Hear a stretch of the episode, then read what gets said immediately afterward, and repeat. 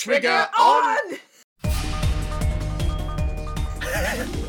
Oh my god, that, that was so intense. I love it. Doing a power up there. And I'm like, I, I put my hands in the air. I, I, th- I thought that, that we were doing an MHA pod and uh, World Trigger pod crossover, but actually you were channeling Dragon Ball Z. I, I didn't expect that. I've been listening to too much of there's like a Dragon Ball song that's like, God, that's Dragon Ball. I, I barely even Dragon Ball, but I, there's like a Dragon Ball song that I've stuck in my head now, so I have that energy. I will do. Can't wait for the B rank war of power. Welcome, D-Roll, to the Duckface Diaries. We are a World Trigger read-through podcast aiming to discuss the World Trigger manga, volume by volume. I'm Wensleydale... Blah. Shit! Shit! I'm Wensleydale Cheddar, there we go. And I'm Hoven with an H, and this month we're looking at volume 16 of World Trigger, which covers chapters 134 to 142, and is also adapted across the anime season 2, episodes 4 to 6. That is correct, and today we welcome a very special guest. Uh, she is the host of the My Hero Academia podcast, as well as the co-host of the View from the Top, a Haikyuu podcast. Uh, she's the second Canadian we had on the show, which is uh, appropriate since uh, since it's uh, it's the volume where we have Hughes on the cover. You know, Hughes, the famous Canadian. It's it's going to make make sense in the subsequent volumes. And best of all, she is a fellow Usopp enjoyer. So, how are you doing, Kendra? So lovely to have you on the show. I am here, and yay, Usopp Enjoyer. Sorry, I, I, put my hands up again to cheer, and I was like, wait, I need to talk. But I am here to talk about World Trigger, which I like just got into like this year. So I am a newbie, people. But I'm caught up, so ha. Yeah, th- this is going to be interesting. It's, a, it's it's going to be a brand fresh new perspective from a host of a really great show. Uh, I was I was going to say something fancier, but I lost it. Uh, oh well. Um, how are you doing? Uh, what have you been up to? Good, good. Uh, I work retail, and right now it is not fun. Just because, uh, like, uh, in- the inventory issues, customers are mad. There's a lot of customers. I'm just like, eh, why? And uh, and also bonus, my work's like, oh, actually, you asked for today off, but you can can you come in actually? So I was like, okay, fine, I'll come in at five. So, Oh dear, uh, eh. Oh. that's a bit of a shame. My work day today consisted of helping someone buy a Halloween costume. So that was fun. I did today. I did go to Chapters and I bought some manga and some presents for friends. And I, I, I tried, I tried to find World Trigger just so I could like decide to buy some, but I couldn't find it. It's not in Chapters. Where is World Trigger? It's very much a. They'll have it in big comic book stores, but like anything a bit smaller, you're probably not going to find it over here in the UK. Oh dear. Well, uh, we, we don't have it localized in Poland either, so, so yeah, I g- got to rely on on me v- VPNs, and that's it. I'm just double checking. Chapters does have it, but it seems like it's not available in stores. May like some of them are, but it, also there is like a shortage because of like printing and like manga selling out really. Yeah, and uh, uh, not a huge problem with my hero though. and I bought some Jujutsu Kaisen today. Nice. I'm just catching up with that right now, actually. Oh, it's so good. I have like a secret Patreon podcast where we talk about Jujutsu Kaisen. And it's just like I think I know what's happening. Oh yeah. Yeah, I think that's the thing because I um I got up to date with the Shibuya incident stuff, but I kind of followed it week to week and lost the thread of it very very quickly. Yeah. Uh, and then watching through the anime got me back on board, and now I'm like, okay, I know who everyone is now. I can do this. Yeah, that's the thing. I, ju- I just watched the first season and read some of the chapters to c- to catch up, but uh, but I think I've mostly forgotten who e- everyone is, so I will have to read it all over again to find out. But, but everyone keeps recommending it, and and it is uh it, it is one of the titles in the jump that, that I've been meaning to uh to give a proper read through. Highly recommend it, but World Trigger. Uh, yeah, let's get back to business. Today's agenda is the. Uh, so, first, we're going to have a bit of an interview with Kendra about her World Trigger journey. And then we're going to do a World, uh, World 16 summary. Yes, because we have 16 worlds in this. Uh, volume 16 summary uh, of World Trigger, uh, created, of course, by Daisuke Ashi. Daisuke Ashihara, What is With My Tongue Today? Uh, translated by Toshikazu Aizawa. Touch up and lettering done by the great Ace Core Christman. Designed by Sam Elzway and edited by Rae First. So then we're going to do our general thoughts, do some Ashihara Comments Corner, where we discuss the author notes and volume extras, as well as the spoiler corner afterwards. I don't have much to say, but we'll, we'll ask by that time Kendra if she has any spoilery favorite moments from World Trigger, as well as uh, what she thinks about the current arc and where it's going. After that, we're going to do a bit of a Q&A segment uh, at the end. Uh, does that sound good? Sounds good. No. yes. Well, too bad. We're doing it anyway. Uh, shall we get to the interview? Let's do it. So, Oh, oh, how you get? yeah, so, me, okay. Shit! Shit!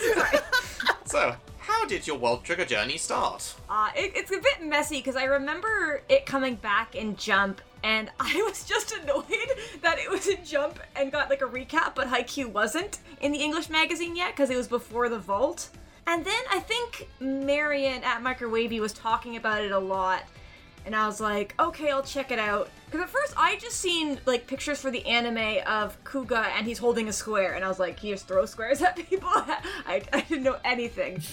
so I started to read it a little bit. I read the first few chapters. I might have got like 10 or so chapters in, but I got turned off when it was talking about Katori's breasts. When it was like, oh, I want her like she's kind of had like an unlikable personality where she was very like harsh, and it's like, oh, I want her to be more likable. So like, oh, I'm gonna up her breast size, and I was like, she's like 14, I'm out. But then like, I I think that's a very minor thing to stop reading it over, and it was I was just kind of like I wasn't super into it yet. But then I kind of forgot about the series, and I started skimming the new chapters. And got into it, and I eventually broke, and I started rereading it from the start, and being like, okay, I like this, I get it, and it's not really fan servicey like at all. So I think I was like, I, it was definitely an overreaction on my part. I apologize, World Trigger. I, I can understand that assumption given a lot of the track record with Jump from Mangaka Yeah. and that sort of thing.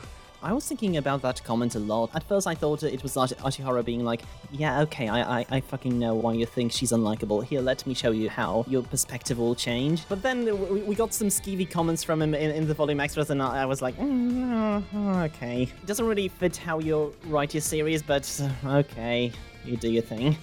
Yeah, it's not the end of the world. It just kind of like threw me for a loop, and then it's like, okay, the story, the story, the story managed to hook me. Because at first I was expecting white-haired main character. I expected him to be the main character, but it was a nice surprise that it was Osamo. And Osamo throws me off because he's like almost the name of the the twins in Haikyuu. So I keep wanting to call him that.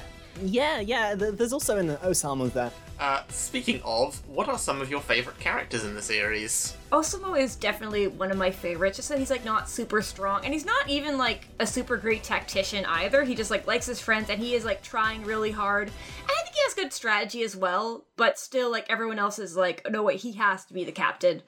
Uh, Katori is a kind of surprise one because she's a bit of a brat, but she's strong, and I like that she's able to be that. That she doesn't have to be likable. She can be like kind of the jerk. Everyone tries to work around her, but she still says stuff that's often like very right. She's almost she makes me think of Zoro a little bit, but not not really, but just kind of the like how she talk I think in this volume when it's like, "Oh, they want to be uh eh, they can't be A oh, you your parents die you get to be A rank or something." And I was like, I don't, I don't know. I think she has a cool, like, harsh. It's a nice perspective to have a female character who's like able to be a bit of an asshole. Yeah, she, plus she and uh, Wakamura, the blonde glasses guy, they have a bit of a Zoro Sanji like relationship. Mhm, And she doesn't get away with it, which is nice. Like people, there's talking back and kind of like, how do we work around her? How do we work with her? Because she's she's the captain. She's the, she's their ace. They need to work with her. Chica, I really like her, but I, I would I'd add the caveat like if she talked more, and I think that might be some stuff for like the spoiler area. And then also I just wrote down Pompadour Man, and I forget which. I think that's I forget which one that is. Toma. Toma. oh, as well as Buff Sniper. I like him as well because he's kind of like Buff Sniper. Which one is that? Composed beefcake? yes, composed beefcake. Y- yes. Yes. Okay. yes, they're a different nickname, but I just like it because like for snipers you expect them to be a bit more like spindly, but it is nice that he can still handle his own. Like if you cornered him, he could kick your ass. Uh, I, I'm- I'm looking forward to hearing all the nicknames you've got for all the characters. I love it.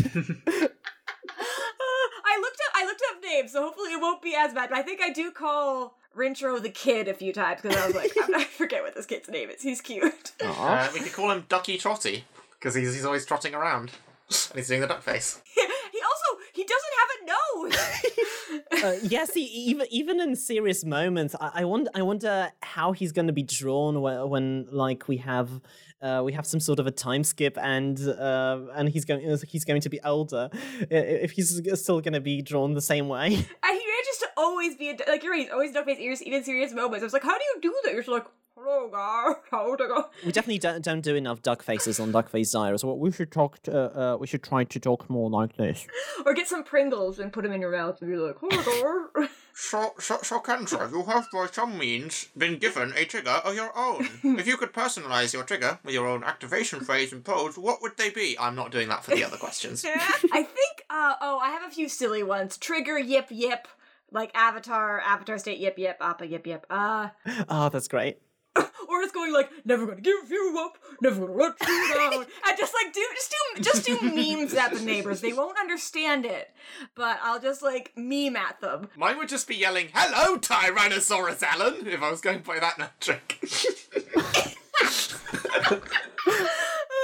or like I and also like I wear glasses, but like I wouldn't need them in my trigger Trion body, so I would like take them off and put them in my pocket and be really dramatic. nice. And then hello and welcome to my trigger.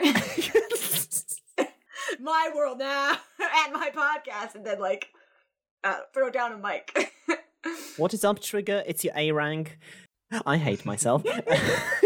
okay, next question. Your D&D characters have been transported to the World Trigger universe. What type of role would they take on? I.e., you know, type of attacker, engineer, operator, and which squad do you think they'd fit in with the best? My I do have a D&D character. It's a halfling ranger named Bree Greenbottle. At first it was Bree like the cheese, but then I chickened out and changed it, but cheese solidarity. Yay! and I would be an all-rounder cuz like in D&D I use a bow and arrow, but I do have short swords.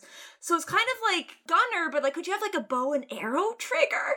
Would that work? I don't think so. If you were an A rank, you could customize that, yeah. I, I- but like maybe a sniper. I don't because like part of the reason I want like a bow and arrow is like I don't want to get hurt. and like it's it's D and D. You're gonna fight and shit's gonna come after you. Uh, and I just because I read this volume, I like Kazaki. He's nice. He's not crazy like some of the other people. No, one's- no one's really like out of it, but I'm just like he's nice. But I, my character's like rash and blunt. Uh, but I do like people telling me what to do. So Kazaki has a good plan and be like, okay, do this, and I'll be like, yes, sir, and then I won't die, or maybe I will. I don't know. It's World Trigger. You don't die. You get you can bail out. I think some operators died and engineers in the large scale invasion, which which was uh yeah. Yeah. hmm Like I have some thoughts for the operators for the spoiler section because I think that's gonna like yeah, just a reminder that like they they I think like the neighbors weren't aiming to in like the main invasion weren't aiming for operators really right or we don't think they were they're just kind of like destroying shit. I think it it was just Enedora who did that, and uh, and uh, Enedora w- went went off to do his own thing. Uh, but yeah, they were mostly there to, to like capture agents. I think. But I could not be an operator. I have ADHD. People would die. it would not be good. Same here. Uh, focus is not my strongest suit. Uh, an assortment of the World Trigger cast forms a volleyball team in an all-new sports anime spin-off. Which set of characters would you want to watch the high-flying antics of? Uh, this one was hard. I like I did this like a half hour before, but I just had like the character page open. I think Kuga as a spiker, and then he could be kind of like the Hinata. He's short, but he maybe he can jump really high, and he's also like crazy powerful. Fu- Fuyushima, he's the ace because he's hot. Okay. I just like him. Uh, Kagura, guy who can kind of read your mind, a spiker. I, I, I put a lot of people down as spikers, and then I started putting down tall people as blockers. like Ikoma, I think is the guy with glasses. Yeah, he has like goggles. Yeah, or no, Ikoma, or he's yeah, he's the guy who has a I don't know. I like him. He's cool. He can be. A, I just I just looked at the characters I recognized. I apologize for this section. He's the one with the goggles who who likes eggplant curry. Yes. Uh, Kakizaki is a middle blocker because I think he could do good at like strategizing of like when to jump. Satomi blocker as he's tall. I think that's the guy with glasses who does the manic laughter or something at sometimes. Because Kazuma, he's on Kusakabe squad. Oh yeah. Okay. He gets introduced um, a few a few episodes in. I often forget him. he hasn't been, been featured much, but but he's a fun character. Chica could be a Libero. She doesn't want to spike at people. She's too strong. So she just has to like catch the ball. And like Jin, I guess, could like predict where the ball would go and he could be a good Libero. There's a lot of people in volleyball. I didn't do all of them. I kind of gave up, but That's okay. I'll, I'll, I, I let it. I left it vague as just like which char- which set of characters, but you, it didn't have to be the whole team. So sorry. I, I think I should have done teams. Oh well, I, I just opened the character thing. I was like, I think these people are cool. And uh, last of all, uh, put one My Hero Academia character into World Trigger and one World Trigger character into MHA. Which would you pick and why? Uh, I would put Quirkless Deku into World Trigger because I think it'd be really cool for him learning to fight, and he could be kind of Osamo, but like a bit more strategic and like using like oh this is what people do and like learning people's moves. But I wonder if you'd only have a bit of Trion or like no Trion, so like he like artificially gets Trion or something. Might be I don't know. Chika in MHA because I want Aizawa to teach her, and then she can like be her own Aw. person and be cool. and I'd be like, What kind of uh, quirk would Chica have? Ooh, that's the hard thing because she would have something like really powerful, but I don't know. Give her Bakugo's quirk for the hell of it. This is just off the top of my head, and just be like, but she's but she's afraid to use it would be the thing.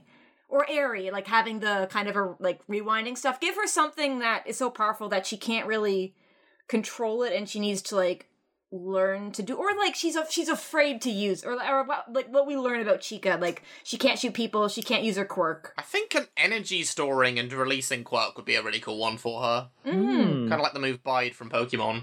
Yeah. No, give her all for one. One, no, give her one for all. Quirk storage. She's the main character now. Sorry, Deku. Chica's here. Oh yeah, that that would be incredible. Y- y- You know what? uh, When it comes to Bakugo's quirk, I was I was thinking since he like uses sweat as uh, nitroglycerin, I was thinking Osama would uh, fit his quirk more because he's a sweaty boy. Ooh. yes, yes. Oh.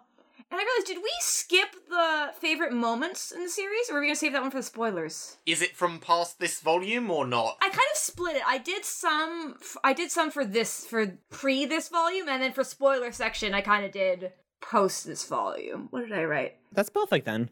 I think the first invasion fight against Idara in the training room is like my favorite thing, just because I love turning like human tech against monsters that don't understand, or like okay, monsters. I apologize, uh, like creatures or like villains that don't understand what it is. So like having like infinite Trion, and it's kind of a prequel to Osamo using infinite buckshot against a random guy who's using chameleon. So it's kind of like cool ways of using Yeah. stuff. I think Osamo asking Jin to join his squad is like another one because it's kind of something that you'd almost expect. Like it's the kind of the reader might be like, "Oh, why don't they just ask him?" But then like he does, and it doesn't work, and it's like that's why you don't ask him. Uh, and then the fight before the current one when they lost against the suit guys and just how like devastating it was and it's kind of cool to have like you got to learn from this experience it can't be easy You picked a couple of uh, ones who, who- which are not usually picked, uh, which uh, which I'm really happy about. Shall Shall we move on into the summary? Oh, is that all the uh, the questions? Yeah. Um. So so let's do it. sure Let's go to the volume summary. Yay. Doo-doo-doo-doo.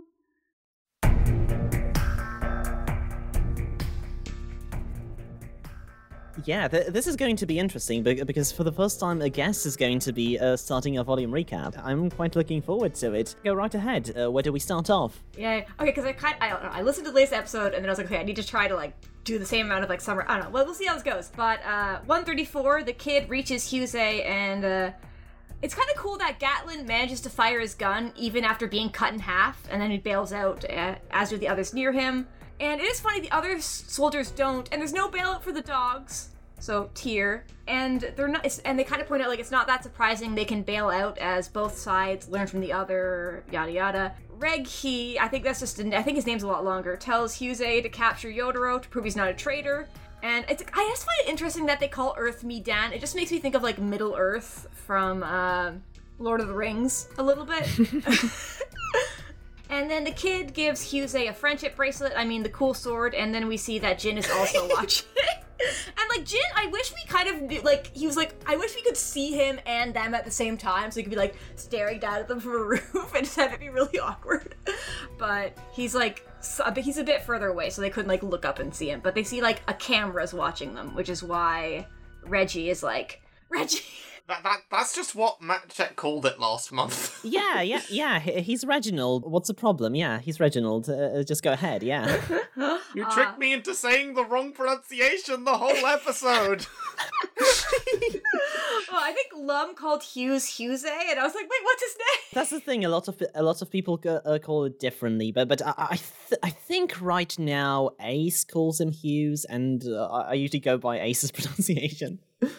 Because like I, I haven't watched any of the anime, but I think if I did, it would definitely help me with character names and kind of like telling characters apart. Because we learned little Reggie was spared by I wrote Hughes a lookalike, but then I looked it up and it's the people like from the large scale invasion.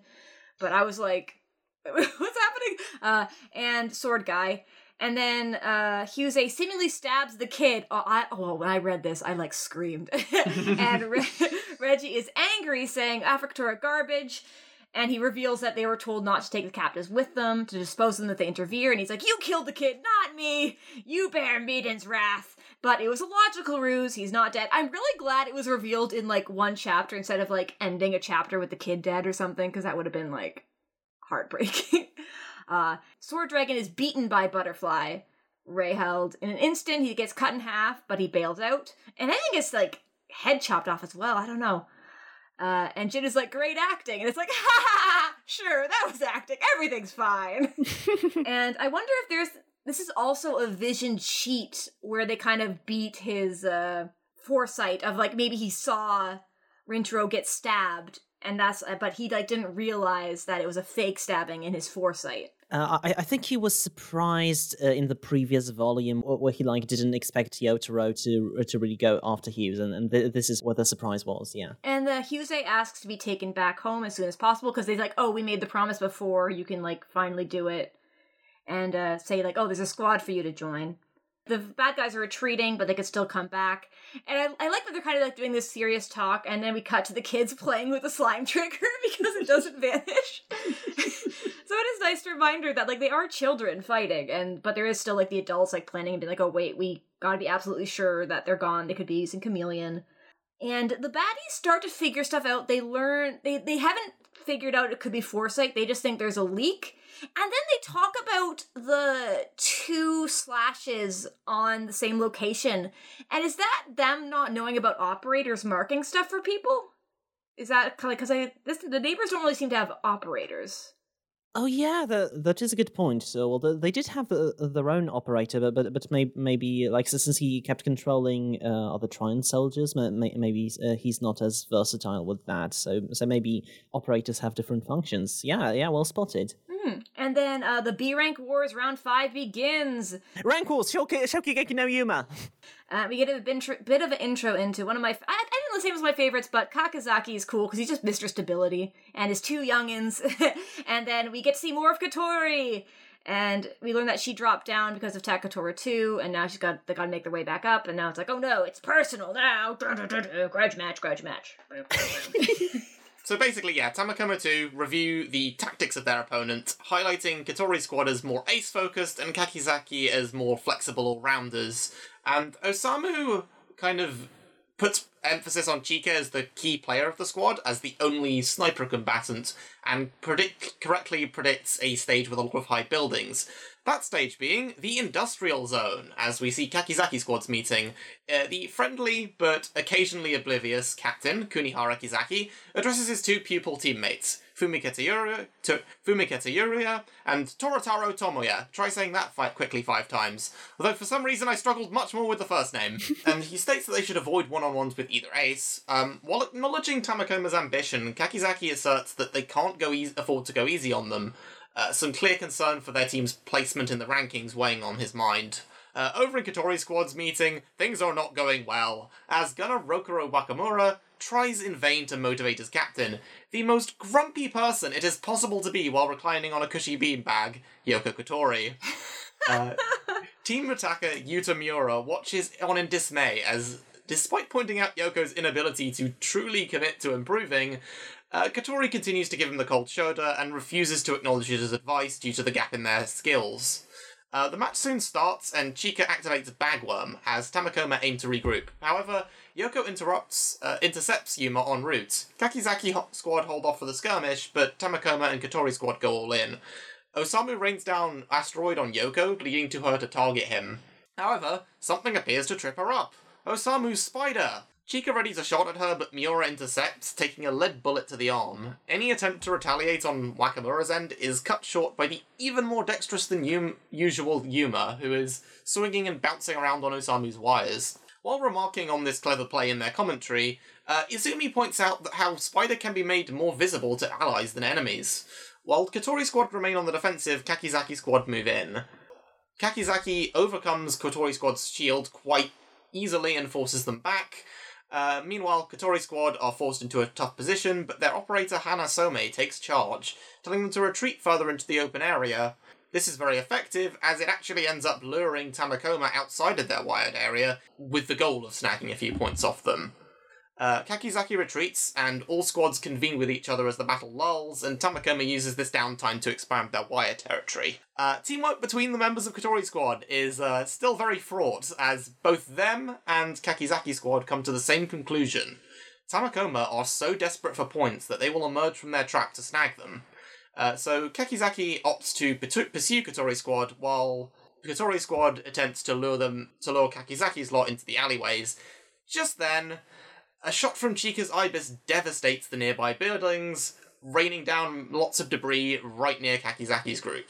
So we start the next chapter off with the fallout of Chika's cannon, which Katori didn't even know about because she doesn't even watch the bloody logs.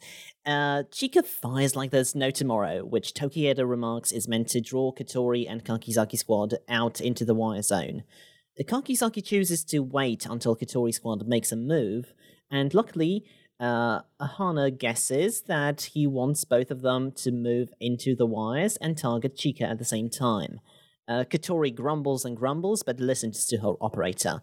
On the commentary side, we see Izumi has noticed that Chika has made Tamakoma the main target.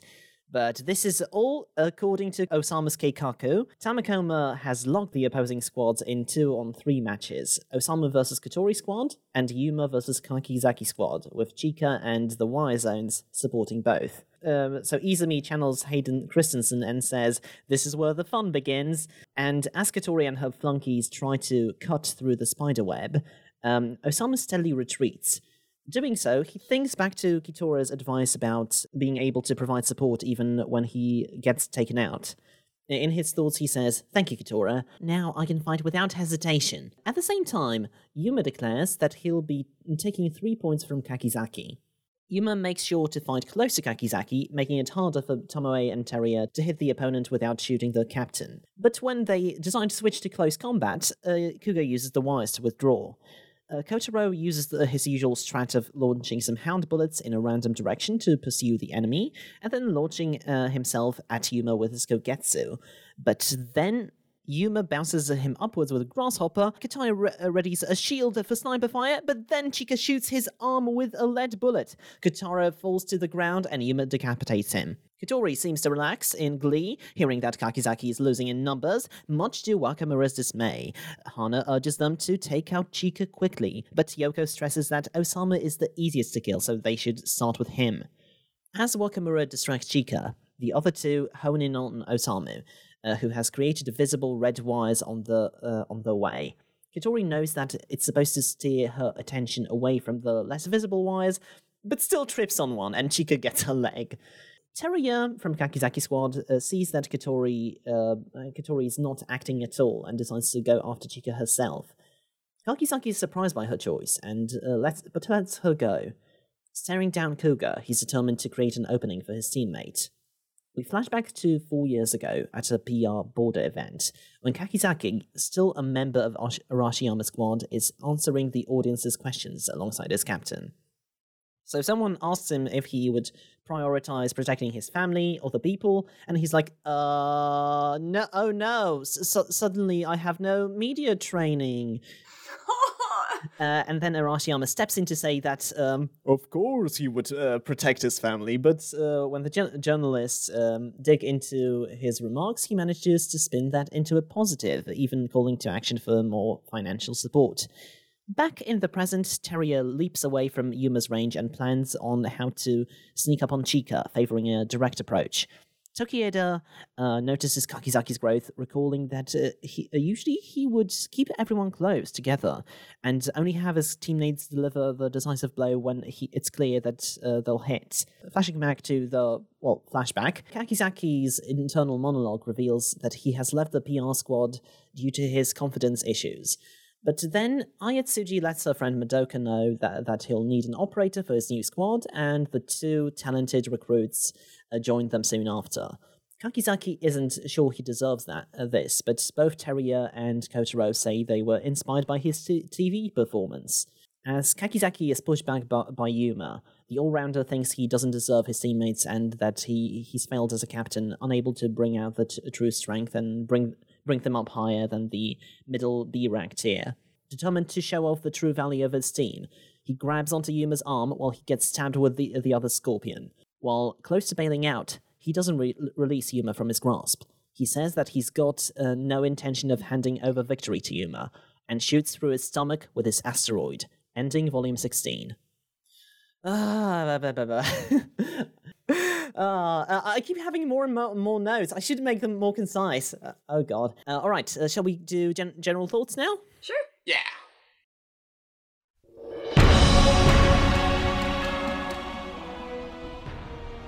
This is this is one of the first volumes for me where it really stings not to have the second half of a battle. Yeah. Like there's there's so much stuff I want to talk about in the next volume, but because we are doing this, you know, volume by volume, I have to kind of keep it confined to the to what to, to what's what's in these chapters. Yeah, I thought that the cliffhanger really worked well this time, though, and this is probably my f- favorite rank war of them all. Uh, both of Tamakoma's opponents I find really interesting, since they're flawed in very different ways. Katori and Wakamura have a kind of abusive relationship, and the framing is very appropriately uncomfortable.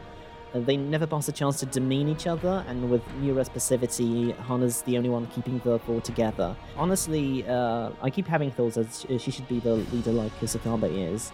Kakizaki, meanwhile, is tormented by his unadventurous leadership in, in the face of the uh, two aces in the making that he's been given the chance to work with. Uh, the, the like Azuma squad, but is if Azuma was insecure. Kendra, what, what did you think about this volume? Hmm, I, this is also one of my favorite fights just because it's very satisfying to have, like, after they got that kind of crushing defeat, now they can like, oh, we're starting to use the wires, and we kind of get to see how it works against some. I think we've seen a bit of Katori, like, and we know how strong she is, so the fact that it's working against her, and also just like how people like could get like frustrated with it, so kind of the fact that she's a bit rash, she's like, God, I'm gonna keep trying, and like, God damn it, it fooled me again. She just keeps stepping on that rake. She's sideshow Bob. Yeah, I feel like Katori is the kind of character where in another series I could easily see them being sort of an antagonistic rival that kind of gets to ride their shitty behavior and like torment the character more, but in this series it just constantly blows up in her face. yes, like it doesn't pay off. I, I was gonna say all the panels where she, where she trips on the wires are so fucking funny. Uh, and she like she just cuts off her like uh like her fellow teammate's arms, but then she'll also cut off her leg with no hesitation. She'll be like, okay, let's go. She she is the meme from this from a particular Gundam show where there's a guy going, "I'm a genius." oh, oh no! Just that meme as a as a person. Uh, one nice thing that makes the team feel even more dysfunctional, which like like what Wensleydale touched on, is that even though Wakamura can clearly identify what the problem is, he doesn't have all the answers. Uh, like like he slips up in the field and like you know he has no plan under file from Kakizaki, and he targets Osamu when like Yuma is clearly still a problem, and then he also like you know loses his temper in the field, like he's like yells at Tamakoma and calls them jerks. But then at the same time, he is also very aware of that lack of power. yeah, he, he has all the answers, but no human touch. Uh, if life is subtraction, uh, your number is off. If love is a fraction, it's not adding up. Is that a song? It's uh, g- goodbye, Mr. Ray, I think. Found out about this from A- Abigail Thorne's video essay on Jordan Peterson. Never mind. uh, Goodbye, Dr. P. I think that's Canadian export. I'm so sorry, Kendra. I'm so lost, but I'm Canadian, so I feel bad. oh well.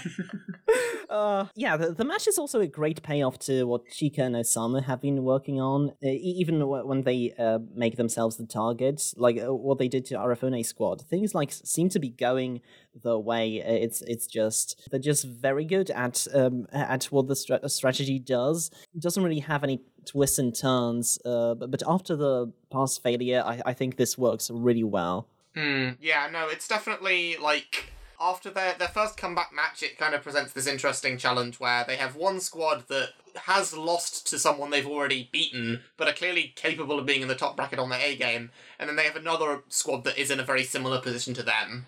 They have like two squads who put the dysfunction and or function and dysfunction or whatever. It's like they're both broken in different ways and kind of like I feel like at least Takatoma two. I, I'm probably saying that wrong. I apologize. But they like ha- they work well. They work better together. Even though I think they could work on like communication maybe a little bit. Yeah, mean that is one interesting thing that I observed here, and that like you have the contrast between Katori and Kakizaki, where the former does not listen to her teammates at all, whereas the latter is just about starting to when Teruya goes on to perceive Chika, uh, and you know by comparison, like Osamu doesn't really have that dilemma at all. Like Yuma and Chika just fully take on the tactics that he dishes out, and they don't tend to improvise very much. Uh, obviously, that is primed to change with a with a fourth member on the way, but yeah. Yep. Yeah, we should probably talk about that as well, uh, because Reginald is honestly the MVP for, for these past two volumes for, uh, for me. Uh, like his impulsive nature makes the plot m- more dynamic, and his personal grudge against Afto uh, adds an additional element uh, of intrigue to the story that really makes the Galopoula uh, invasion arc enjoyable. I really liked it a lot. hmm I love the shot of him as a kid because it's kind of like what he like when he was a kid. He wished they had taken him. Do you think that's kind of what's happening, or he's just kind of like, is he, or is he not really thinking of that? I, I think it's more kind of conceptual. Like it, it's it's giving a it's contextualizing why he both hates them, but is also kind of reverent to them. Like he kind of Oh yeah, like I guess he can't imagine working with Meaden or, or Border to try and work against them, despite the fact that they both have the same enemy here. Oh, that ties well into the, even like the the team battle because they work together, or he they save their opponents from their opponents, but the neighbors can't do like aren't willing to do that or something. I don't know if I'm going anywhere with that. Yeah, and I think another yeah. Uh, and like another thing is that the anime really nicely frames a lot from his point of view in this scene. Uh, like when he goes into the flashback when he's receiving the call and he's just getting increasingly heated, the whole world like distorts around him into it, uh, which is a good like metaphor for like his state, how he is his perception of the way things are is distorted by how much he how how much he views things through the lens of hating Afto, uh, and um, it's kind of a similar thing when Hyuse finally takes him out. Like there's this point of view shot of him, and it sort of judders up and down as he's trying to get a good look at Hyuse, and you can't even see Yotaro through all the Lambiris. Uh, but then instantly it ju- it cuts straight to just him getting sliced, um, and it's it's very it's very effective of kind of how disorienting that would experience would be for him. I bet Rinchiro was like smart enough to just lie there for a little bit and pretend to be dead. Instead of just be like, what was that about? or that like the the capybara or whatever the big thing is, it didn't like charge and be like, ah, dare you. I really like uh, Hyuse being tricksy here and, and using the fact that border weapons can't harm civilians uh, without Reggie's knowledge. Although to, to be fair, I I don't know if he um, if he knew that or, or if he just knew that uh, Ah. because he bent the blade, right? So so uh, he knew what was established before that uh, that Scorpion's blade ca- ca- can be bent how, however basically uh, however basically he pleases. And since he's really good and try and control the, he was able to do that quick maneuver. He taught him so much. he taught him how to act. One thing, one thing I do go back and forth on is how rehearsed that is because Yotaro is clearly acting independently in in going to find Hyuse. Uh, but he also seems to like know what's going on, and he even in the anime, it's him who like names the technique of like the fake stabbing. So I have to wonder if maybe they the two of them were like at some point play fighting in the um, in the training room or something, and just came up with this. Honestly, I th- I thought it was just uh, I-, I wrote it off as just well trigger characters being very uh, phlegmatic, uh, e- even goofy ones. So, so I, I thought that that it was like Yotaro being like, uh, "Oh no, I'm dead. oh well."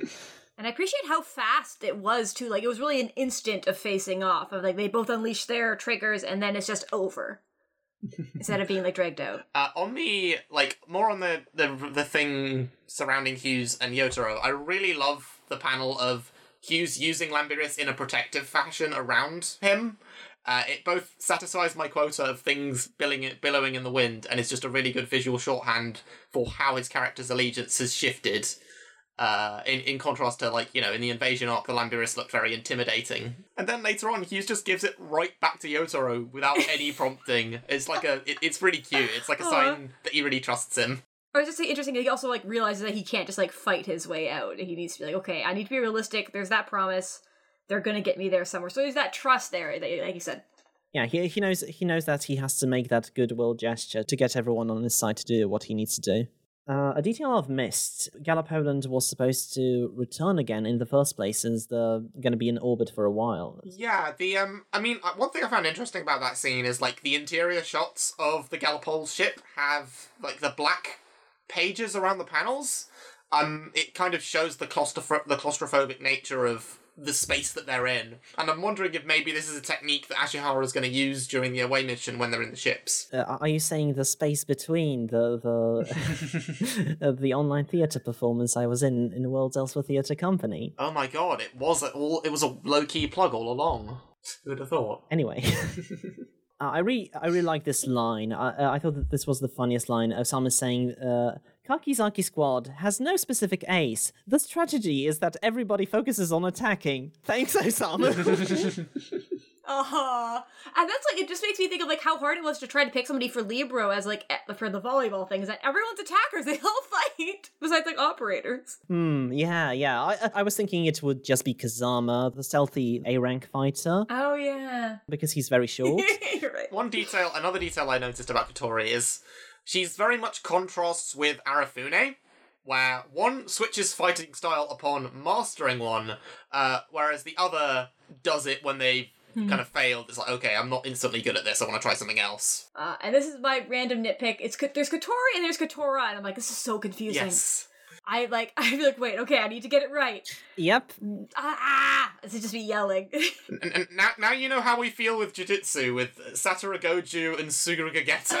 no, that gets me too. I like I'm like wait, which one is which? Gojo and Jogo as well, and and, and they fight. The, the, the, this is the first fight we see Gojo in, and what?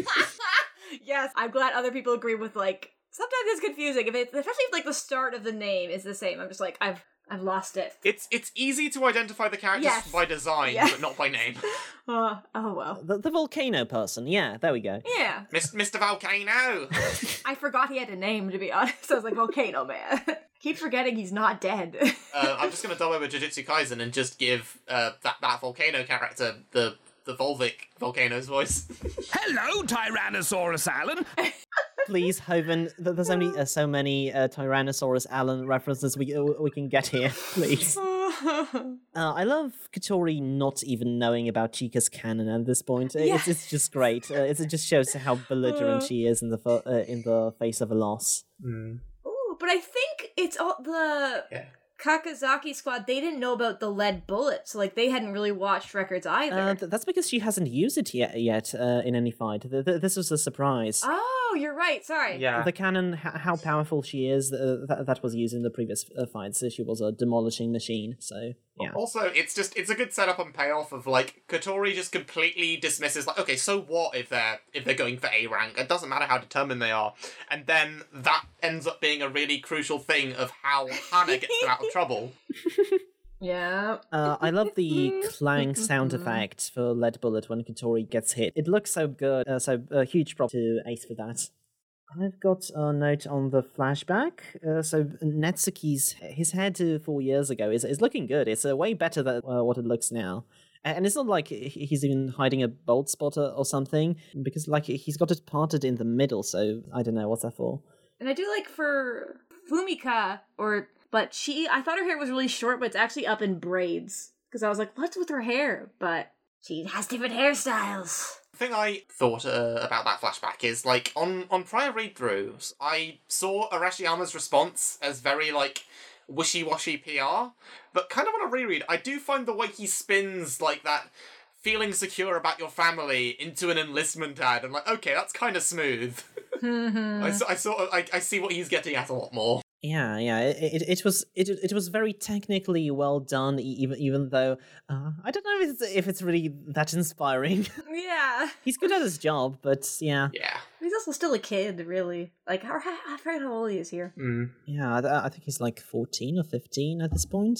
But yeah, I, I guess the kids were really easily impressed. I, I thought uh, Usami, that's uh, that's the Osamu Squad's operator, her immediately jumping to compliment Chika's lead bullet uh, when Kentaro gets taken down. Uh, I, I thought that it was really sweet. So bless her. Hmm. She's so nice. She's lovely. Yeah, so I've got my my assortment of anime notes uh, a- a- as usual. Um, some highlights include there's a very fun cocky hand movement from Tachikawa when he talks about overcoming Jin's prediction. Uh, it's a nice little embellishment. Miura's plea to Hana when when Wakamura and Katori are arguing, it's done as like inner monologue in the anime, whereas I'm pretty sure in the manga it's just straight up dialogue which I guess it, it, it creates a very different idea of how he deals with these situations. Whereas in the manga, he kind of like, no, do something about it. where, where, whereas the anime, he just kind of thinks it really, really hard to himself. Read my mind, Hana. and then also Katori being caught by the wire, it's much more blatant in the anime, whereas in the manga, you could kind of easily maybe miss it if you weren't paying attention. Which I guess in that in that point like emphasizes the action more than the sense of the point of view. Uh, the fight in the anime was was really well paced, and back when we first watched it, we, we like how it's uh, slowed down for the for the impending flashback afterwards. Yeah. Madoka's voice actor really emphasizes her carefree, dot jolly disposition, which made a lot of the line reads, like, very different to how I imagined them in the manga, kind of like with Kikuchihara's comments in the last volume. I think one in particular was when Kakizaki made kind of a an oblivious statement about like, oh, Yuma seems like a great guy, and I kind of thought, if it, like in the manga, it was like, well, that tells me nothing. Whereas like she's more kind of laughing, like, oh, my silly captain, uh, in the anime. Oh yeah, it's, I, I guess it's just because she has this kind of non-standard mouth. So Teruya and Kotaro were inspired by Kakizaki's. I'm, I'm sorry, I'm sorry, Kendra. This is this isn't going to make sense to you, but, but this is an uh, in joke for the podcast. Teruya and Kotaro were inspired by Kakizaki's TV performance, but maybe they would end up in Kuruma Squad instead if, if they saw his superior acting skills. Come on. oh. The commentary teams invented the name Wire Zone for the area covered by Osamu's spider. Do you think that if it was Kazama doing it, it would be called the Daily Wire Zone? Gosh. One last comment I have on the anime uh, is kind of. It's interesting because now we come out of the invasion arc and you get like the contrast of like day scenes versus night scenes. Like, I know we could not expect anything more, and to be clear, I really, really like the, the, the recent seasons of the World Trigger anime.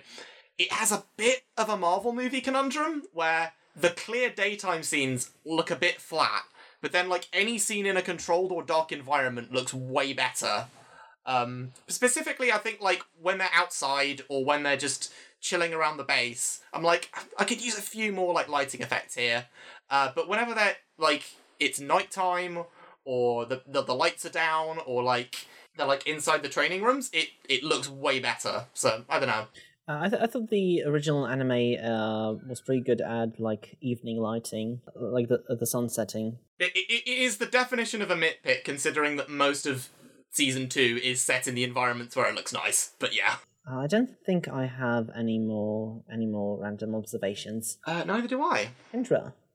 I don't have anything really to add. Unfortunately, I haven't had the chance to watch the anime, but I I, I plan to. I'm just lazy and oh. time. But it looks cool. I like it. I don't know. Oh, okay. Uh, we we meant more so about about the uh uh, about the volume. If if you've got anything else. Oh, I liked it overall. I think the ending was like a bit abrupt. Like you guys said, the fact that it doesn't have the whole like match in it really hits it hard. And I, but I do like like I really like uh Zaki Kakazaki Kakizaki Mountain Man because that Zaki's mountain. But thank you Gintama. But I, I just really like him. I think he really stands out. So it's nice to have like kind of like the, the nice boy, and then we have the very rude uh, and just kind of like the the starting of it, kind of finishing off with like uh Rincho and Hyuse like actually being friends, and that he like didn't betray the. I, I just think it's very sweet. But I, it's nice that he's willing to like swallow his pride. But it is very funny because when they did the flashback with Reggie, I was I like thought that one of them was Hyuse's master because they looked so much like him. But it's actually just the people from the invasion earlier, and not Hyuse's master. I just was like I can't remember faces. Oh, Uh, We should do a, a World Trigger Twitter account just called Incorrect World Trigger, where it's like, now on the latest episode of World 16. oh no! When when we get to spoiler, I have a really bad one. Perpetual Glances has to fight the mean lady. uh, no, you guys are just lucky that I looked up characters before yet. Otherwise, that would be so much worse. oh, uh, no, I, I, I'm I'm kind of missing that ultimate d- dimension, uh, Duckface Diaries episode 16, where uh, where Kendra d- doesn't know any, any of the names and j- just uses nicknames for everyone. Well, at least in My Hero, I can call them by their quirks, like Sugar Man, because I can't remember his name. And and, and here you're like, uh, oh, well, the, the the guy who has the Trion thingy. You know, the, the tall sniper that laughs maniacally. That one. Yeah, you're like, you're I'm like, who? And I'm like, I'm just looking at his face, uh, his Facebook picture. Oh my god, his Wikipedia, whatever picture. Uh, but because I read it so fast, I haven't got a chance to live with these characters as much. Like binging, I feel like you don't get names as Yeah. well. So I apo- they are cool characters. I apologize if anyone's like, "How dare she?" I'll be like, "How dare you?" no, it's fine. Honestly, it's it's it's totally fine. I I forget I forget these names, and I've I've like read it four times already. So this arc is one that I've actually because like I binged everything and then I kind of reread stuff I really liked, and this is this arc or like fight is one that I reread just because it's so satisfying. uh, that's really lucky that that we invited you over for that. Then Yay! nice. All right then. Would that be all? Shall we move on to Ashihara Comments Corner? Let's do it. Sure.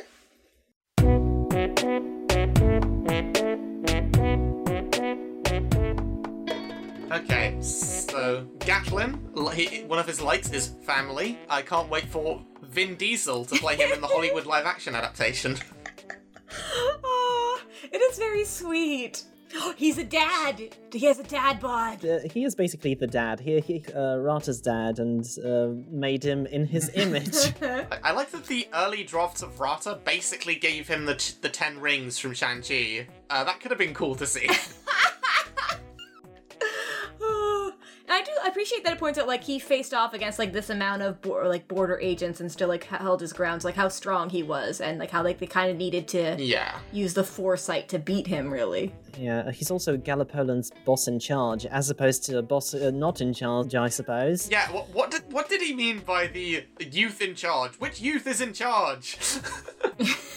yeah. Like I don't know who's the boss here. I think in like your previous one you talked about like, oh, it turns out this guy's the boss, and I'm like, I don't fucking know who's the boss here. Everyone's a boss. Well, I guess it makes sense since, like, Rata, kind of for reasons unknown, uh, acts like he's in, in charge of the whole operation. Then Naomi basically uh, commands the Trion Force, and as the operator, commands everyone be- behind the scenes. Basically, uh, Reggie commands the Trion Soldier Force. I guess, um, is anyone else in charge of this volume? Oh, Ratarikov, we got one. He's the neighbor who I keep thinking is a border agent because he looks so normal. and I was like, like he was he was bailing out, and I was like, wait, where are you going? but he's like, oh wait, he was a baddie, and he's like, he likes white wine, and it's like, dude, you're 17, so clearly the neighbors do not have alcohol.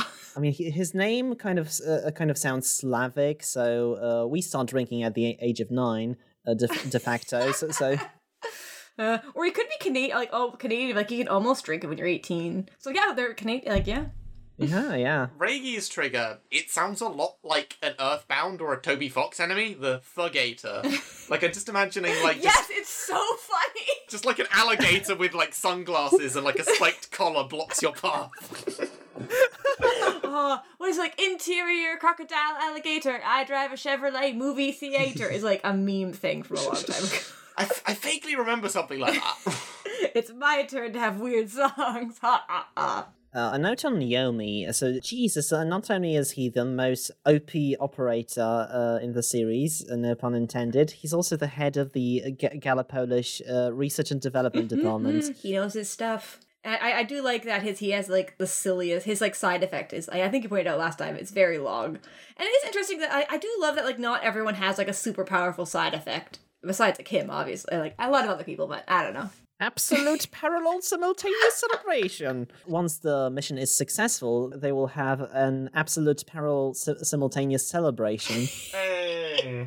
I like the detail that Wakamura likes Hana when she's studying. Uh, w- what is meant by this? Is it like a I think it's a crush thing he has a crush on her thing, or is it more of a ah, it puts me at ease sort of thing?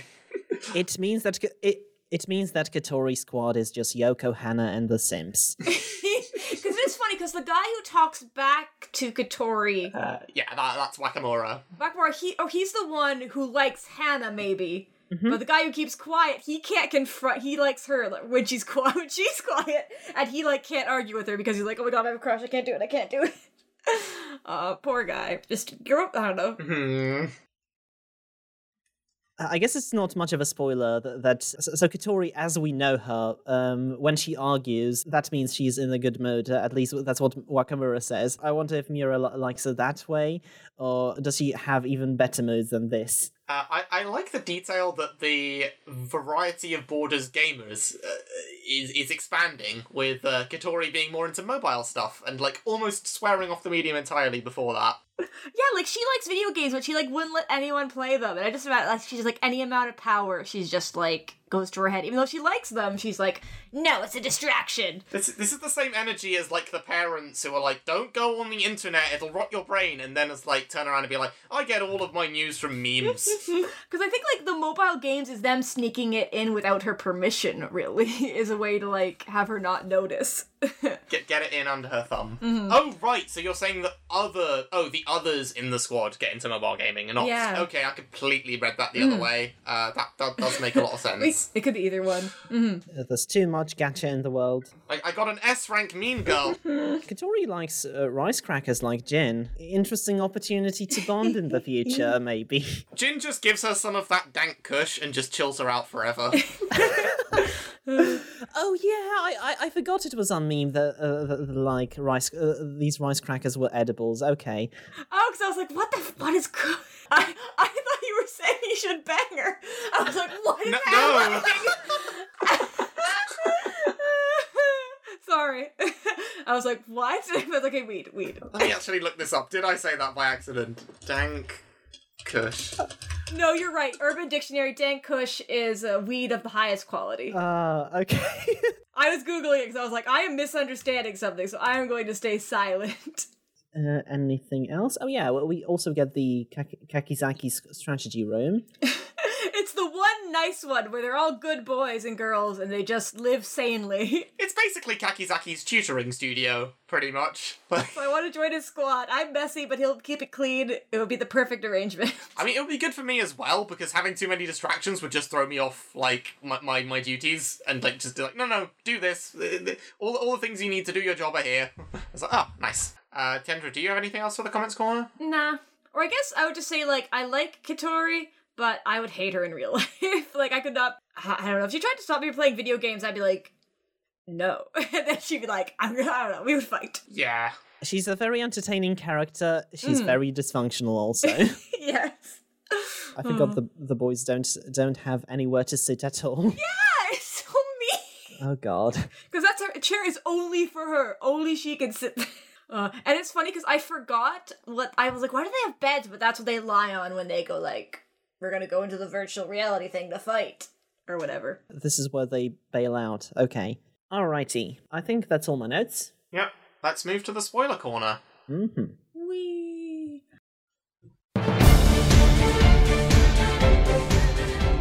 Uh, this is the one where I just have the like I somehow when I was catching up, I did not read chapter 200 and 201, so I had no goddamn idea that he was a neighbor. uh, so like I think I saw people talking about it for like the kid Rintaro, and so like I saw people talking about. it. I was like, wait, what? And I had to like go on the wiki, like, wait, when did we find this out? Go back and read it. I'm like, how did I not read this? So it is kind of funny having going back and knowing like, oh, he's a neighbor. You're aware who Ratarikov, the short-haired Galopoula guy, is? Wait, because I am caught up, but I, now you've confused me. Uh, yeah, the, the very, very normal looking Galopoula guy uh, is secretly actually the Prince of Galopoula. Oh, I think that's the one who you guys like. Oh, he. Oh, when did? Oh, I do not. I did not catch on to that. I'm like. It's like Black Clover, and I read it really fast. I'm like, I don't know what's happening. I guess I don't know what's happening in World Trigger either. I need to reread. I could totally understand that. There are a lot of details in here. Black Clover just uh, doesn't catch my attention, but yeah. Is he the one who I? Oh, he's the one who I just thought was a normie. I, oh, he's so unassuming. That's cool. Yeah, I mean, I was gonna say, uh, I guess uh, to, to prompt, like, so what are some of your favourite moments that we've yet to cover? And uh, uh, what are your thoughts on kind of where the series is at currently, or as far into it as you are? I really like Hyuse being obsessed with beating Kuga's record because like Kuga did it in like a sec- two seconds or something, and he's like, no, I'm doing it in less. Like the record for getting the most points to like join the border. uh, also, neighbors not knowing what bikes are, just like Hyuse also doesn't know what they are. I do think for okay, I have like a crazy theory for the away mission that they're like already on it or something. Even though I think we've already seen where they are in these like basically like mini trailer things or something. But I just like it. It's like oh, actually, we're all going. Da, da, da, da. I think it's interesting, like for what's going on now, is like Chika's gonna have to fight her fellow teammates because there is a battle portion to the away mission test. So like, can she shoot them, and can they shoot her? And sorry, uh, like favorite moments. I just love when oh my god, this is gonna mean nothing, but the girl used metal to block the lead bullet. Mm. I really liked that moment because it's that's like I thought it was in this volume, but it wasn't. I was like, ah, but it's just so cool. Yes, no, that moment coming up in next volume. And I also like I wanted to follow up that comment I made about like comparing the judgment call that Kakizaki is able to make to Katori and how I wanted to follow that with and that pays off because she does manage to get to take out Chika, but I couldn't do it in the main body because yeah, of the way we have to split the fight. One moment that kind of disappoints me that I can't quite remember when it is. It might have been before this when a guy corners Chika and she can't bail out, and so like she gets she's forced like she gets like I think when you bail out without getting injured, she couldn't do that. So he like took her out, but we don't even see it. I think that might have been in the battle against the suits. I guess the suits. Oh, okay, Ninomiya Squad. oh, The suits. Yeah, sorry. Uh, This this is more of Kendra not knowing the name. This time on World 16. I'm sorry, everyone. don't apologize. I love it. uh, and I guess for the away mission, I want uh, Hyuse. I want Hyuse to live dangerously and just put his hoodie up and hide hide his horns. I also like the fact that I can Kuga read English? Well, because Hyuse can't, or Hyuse can't read Japanese, and Kuga can't read Japanese. Can he like? How come people aren't reading the thing out to him as well? I guess maybe he like learned it or something.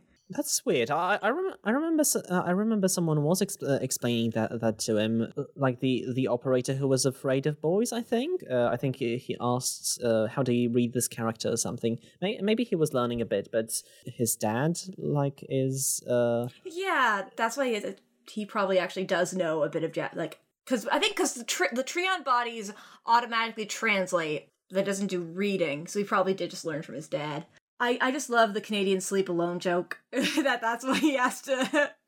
Because I just want someone to be like, like even when they're married. But I do like that they're like, um, in the movies, Canadians seem fine, normal, and he's like, no, that's a lie.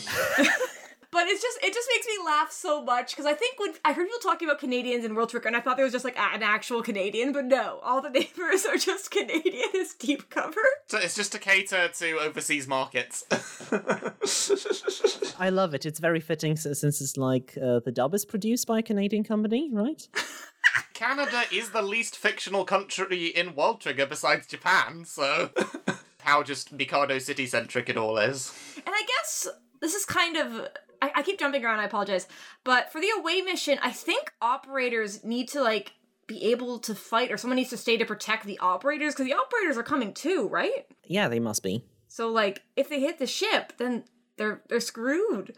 So I, I think that'll be interesting if that maybe comes up. Oh, I, I'm worried about Jin. I'm worried that they're gonna find out a bit about like his foresight's gonna like betray him or like he'll he'll guess wrong with like stuff because it keeps like like oh we're really lucky we had foresight here. Foresight really helped, but I just could feel it biting him in the ass, and I'm like, eh. Uh, a lot of interesting stuff can happen when you see like a bajillion timelines in future crossroads and, and you, you don't exactly know which which action is going to push what so and he sees everyone die twice. Like a lot of the the like the founding of Border, a lot of them died. So like if he had his, he must have had his trigger or oh my god, his side effect. Then it's like everyone he sees dies twice. Tears. oh i didn't even think about that yeah but yeah this must be quite a burden in, in addition to uh, his already existing duties wow yay child soldiers in a paramilitary organization yay fun times Yeah. Uh, but I do like the explanation for it, at least where it's like, oh, the Trion things like fade over time, and like some of them, like the one guy's like 29 and he's a fuse. The guy with the goatee, Fuyushima? the guy who's hot. yeah. the hot one um, that, because he's like fairly old. Yeah, the hot one. That's what I was also laughing over. Because I was like, well, I still know which one I mean. Oh, and he's like fairly. He's like he's one of the oldest ones we've seen who still has like a Trion that they can use. I he, there, there might be an older people. the guy who looks like hughes f- from full metal but but is not hughes because we already have a hughes uh, Rindo. Rindo, yeah. Uh, Rindo is a combatant. Shinoda, uh, like the uh, the other Dilf, is a combatant. Oh, Yeah, uh, yeah. We have a cou- uh, we have only a couple of adults, and it's it's mostly like veterans from th- the years prior. But yeah, uh, and I do want to say it's for Tamakoma. It was really funny that I thought their like symbol was a baseball field before it was revealed what it was. Because it's like circles in the back, and then there's like a circle there, and it looks like a baseball field. If that is that making sense? Wensleydale is a big fan of baseball. Uh, they, they can list all of the rules of the sport. no. it, it's, it's a joke but- but because when we were watching Jujutsu Kaisen, I wasn't able to. I know nothing about the, the rules of baseball, so when exactly are you struck out? And then we were all drunk. Uh, Hoven kept explaining it over and over to us. We like missed the whole uh, baseball arc in Jujutsu. so we had to we had to rewatch it, yeah. Uh, I only know baseball because of sports anime. But it's funny, I would say World Trigger scratches a Haikyuu itch for me a little bit. I can see that. Because it's like almost sports anime. It's not, because people like, literally, like in Haikyuu, people tend not to die when playing volleyball. But in this, you do. But like, I think the tur like, the rank wars, I think is a really good way to have like the team combat and you're facing the same opponents again and like learning from each other, trying different moves. It's sports anime, but not really. I I mean, it is uh, like not dying. I I- I don't think it's a qualifier. So since like in the in the first cha- chapter of Beast Children, the idol of the main character dies. So Yeah. Oh no, I was just thinking of a line from Haikyuu because that's what it was. All right. Sh- shall we move to the Q and A section? yes, let's. yes, the poop questions.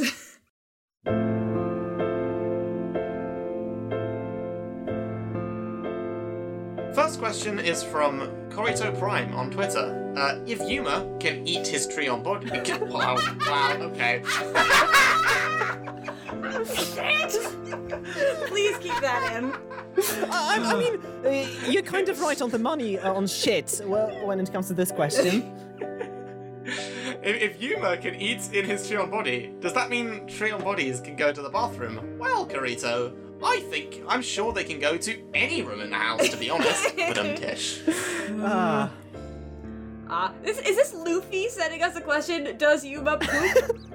yeah, I was gonna, I was gonna say this has the same energy as uh, do mer- mermaids poop, but I, I guess they all eat, but have to be in trion bodies in space, uh, travel, so s- physiological functions are retained.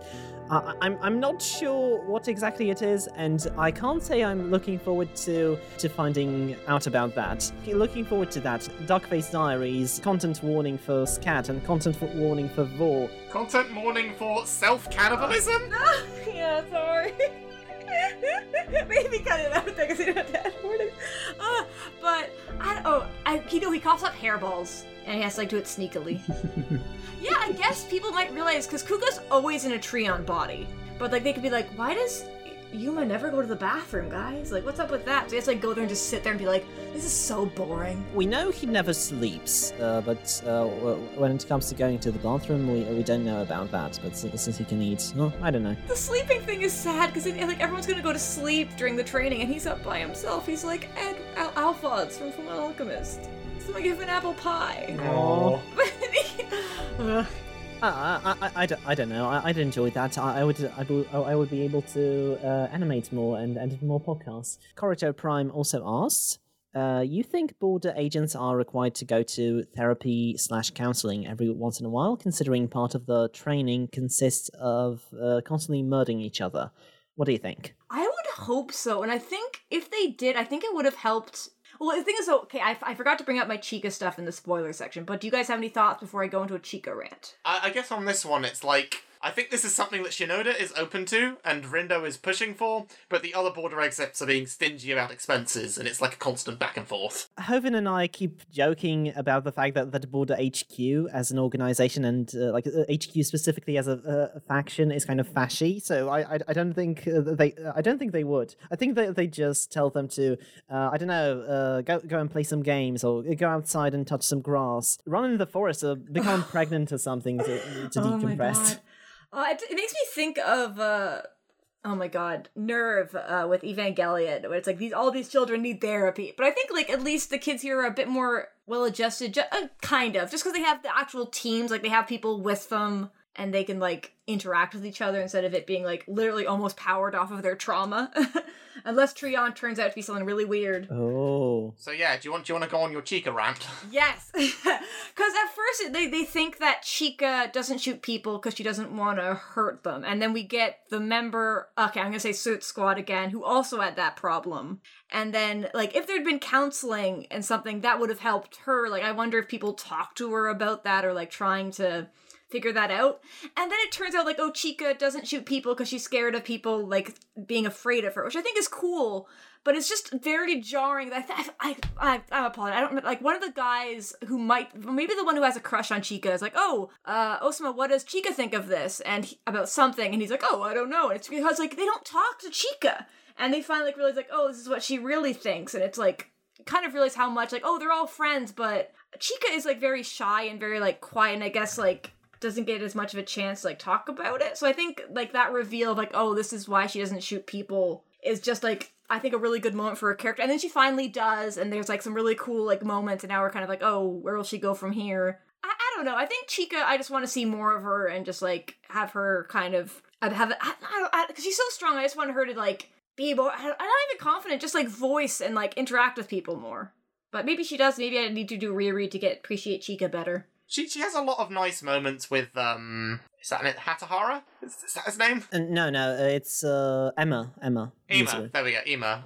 I'm thinking of a completely different character, and uh, and uh, and her friend. Chica is my favorite character, but but but I agree that that some sometimes like the Tamakoma to r- report doesn't doesn't really seem to be very organic. It, it seems it seems to be very goal focused, and maybe that's maybe that's the point. But uh, uh, volumes like this one, where, where we get like really relatable stuff, like like this kind of dysfunction arguments in in the Katori squad or uh, like the the constant insecurity that Kakizaki has, uh, kind of kind of uh, makes me wish that we'd see that and we'd see more communication like that in in Tamakoma. Or just like the goofing around that Konami and Scruffy Hottie get up to, like that sort of thing. Yeah, yeah. One one more thing I want to do before the round off is I want to shout out a video that Matchuk has just linked me uh, by slash Oreos are good for you on the World Trigger subreddit, who played a cover of the season two opening Force in Genshin Impact. Uh, I was s- so impressed by this that I, I just felt the need to shout it out on the podcast. Go give it a look. It, it's really nice. All right then. So shall we round off? Yeah. Okay. This is going to do it for the uh, 16th episode of Duckface Diaries. You can listen to us on so many podcast hosting sites Anchor, YouTube, Spotify, Apple Podcasts, Podbean, Breaker, Overcast, Radio Public, Pocket Casts, Podbay, Play FM, Listen Notes, Castro, G- Google Podcast. Uh, Patreon.com slash Cheddar is where all the links are. Everything is the in the pin post. That's also what helps me pay the bills. So if you want me to, to devote more time to making the show better, consider supporting me there. In return, you can get your name in the YouTube credits or a World Trigger Duckface avatar. Uh, Plus, you can help me reach more ambitious goals like reviving World, World Trigger Abridged. And remember that much like the neighborhood, the YouTube algorithm is a dark abyss of sorrows and woes from which channels like these never resurface, and what helps us navigate it is liking, subscribing, and sharing the podcast with a friend. On the YouTube channel and the same RSS feed, you get access to not only Duckface Diaries, but Manga Mosaic, a collection of podcasts and video essays on other manga titles, short and long alike. Uh, coming soon on the same channel, Podcast Mon Adventures, our new retrospective when we cover the Pokemon special manga arc by arc, along with the host of the Pink Ale Pod, Henry Kathman. Kendra, where can people find you? You can find me on Twitter at Sniper of My Heart, and I do have two podcasts. I have uh, the My Hero podcast at MHA Pod, and the Haikyuu one, which is in hiatus.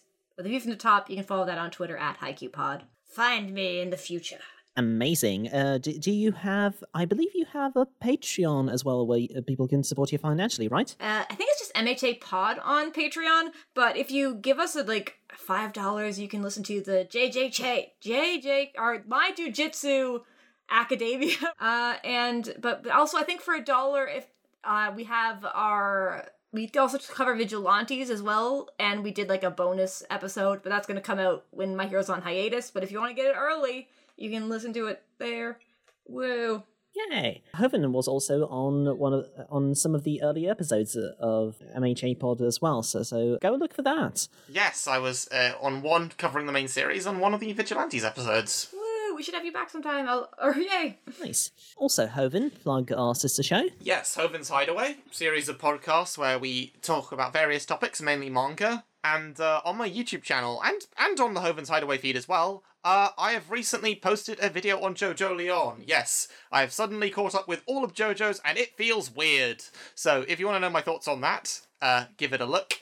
I the first five-ish minutes of the vid are spoiler-free for the part, but then after that I go into spoiler talk. So yeah. And once again, you can find all the links to uh, to that uh, in the description or in the pin post at patreon.com slash Cheddar. Send us emails, questions, comments, suggestions at wednesdaydale012 at gmail.com or follow us on Twitter at Duckface Diaries or individual tw- Twitters uh, at Wednesday Cheddar and at Hoven with an H. Once again, fellow Kendra at at Sniper of My Heart. I was I was going to say sni- Sniper King three to th- three to three, but that's that's Colton. yes, Colton, my nemesis. Ah, Manga Mavericks ha- have so many rivals. Follow MHA Pod at MHA Pod, as well as the View from the Top at Haikyuu Pod. And a sincere thank you to Milo Jack Sillett, who composed our ending theme, an orchestral rendition of Giri Giri, the first opening sequence for World Trigger. You can find his work at soundcloud.com slash Milo Jack. Uh, what are we covering next time? Next time, we are covering volume 17 of the manga, which covers chapters 143 to 151, and is also adapted across season 2, episodes 7 to 10. Uh, although only the start of episode 10. Alrighty then, uh, Kendra. It was very lovely to have you on the show. Oh, I forgot. I forgot to mention one thing. It, it always trips me up when I listen to the intro to your podcast. I, I always think that that uh, that uh, the person who who sings that uh, sings, uh, "This is my Yeah. hero academia. This is manga nudes and more." I, I always hear it as nudes. Because So, so this week we got a really nice, a really nice one of Hawks by this ah. artist, and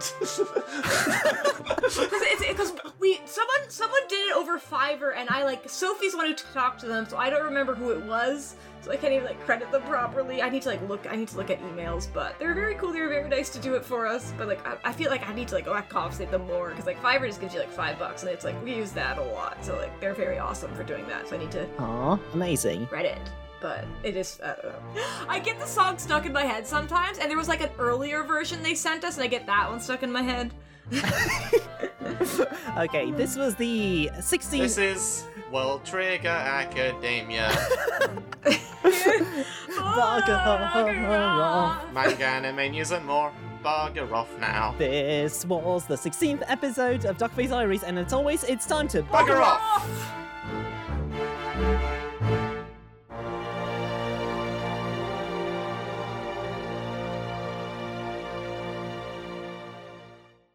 Ooh, World 16, defeat the suits. Man! Mean Lady!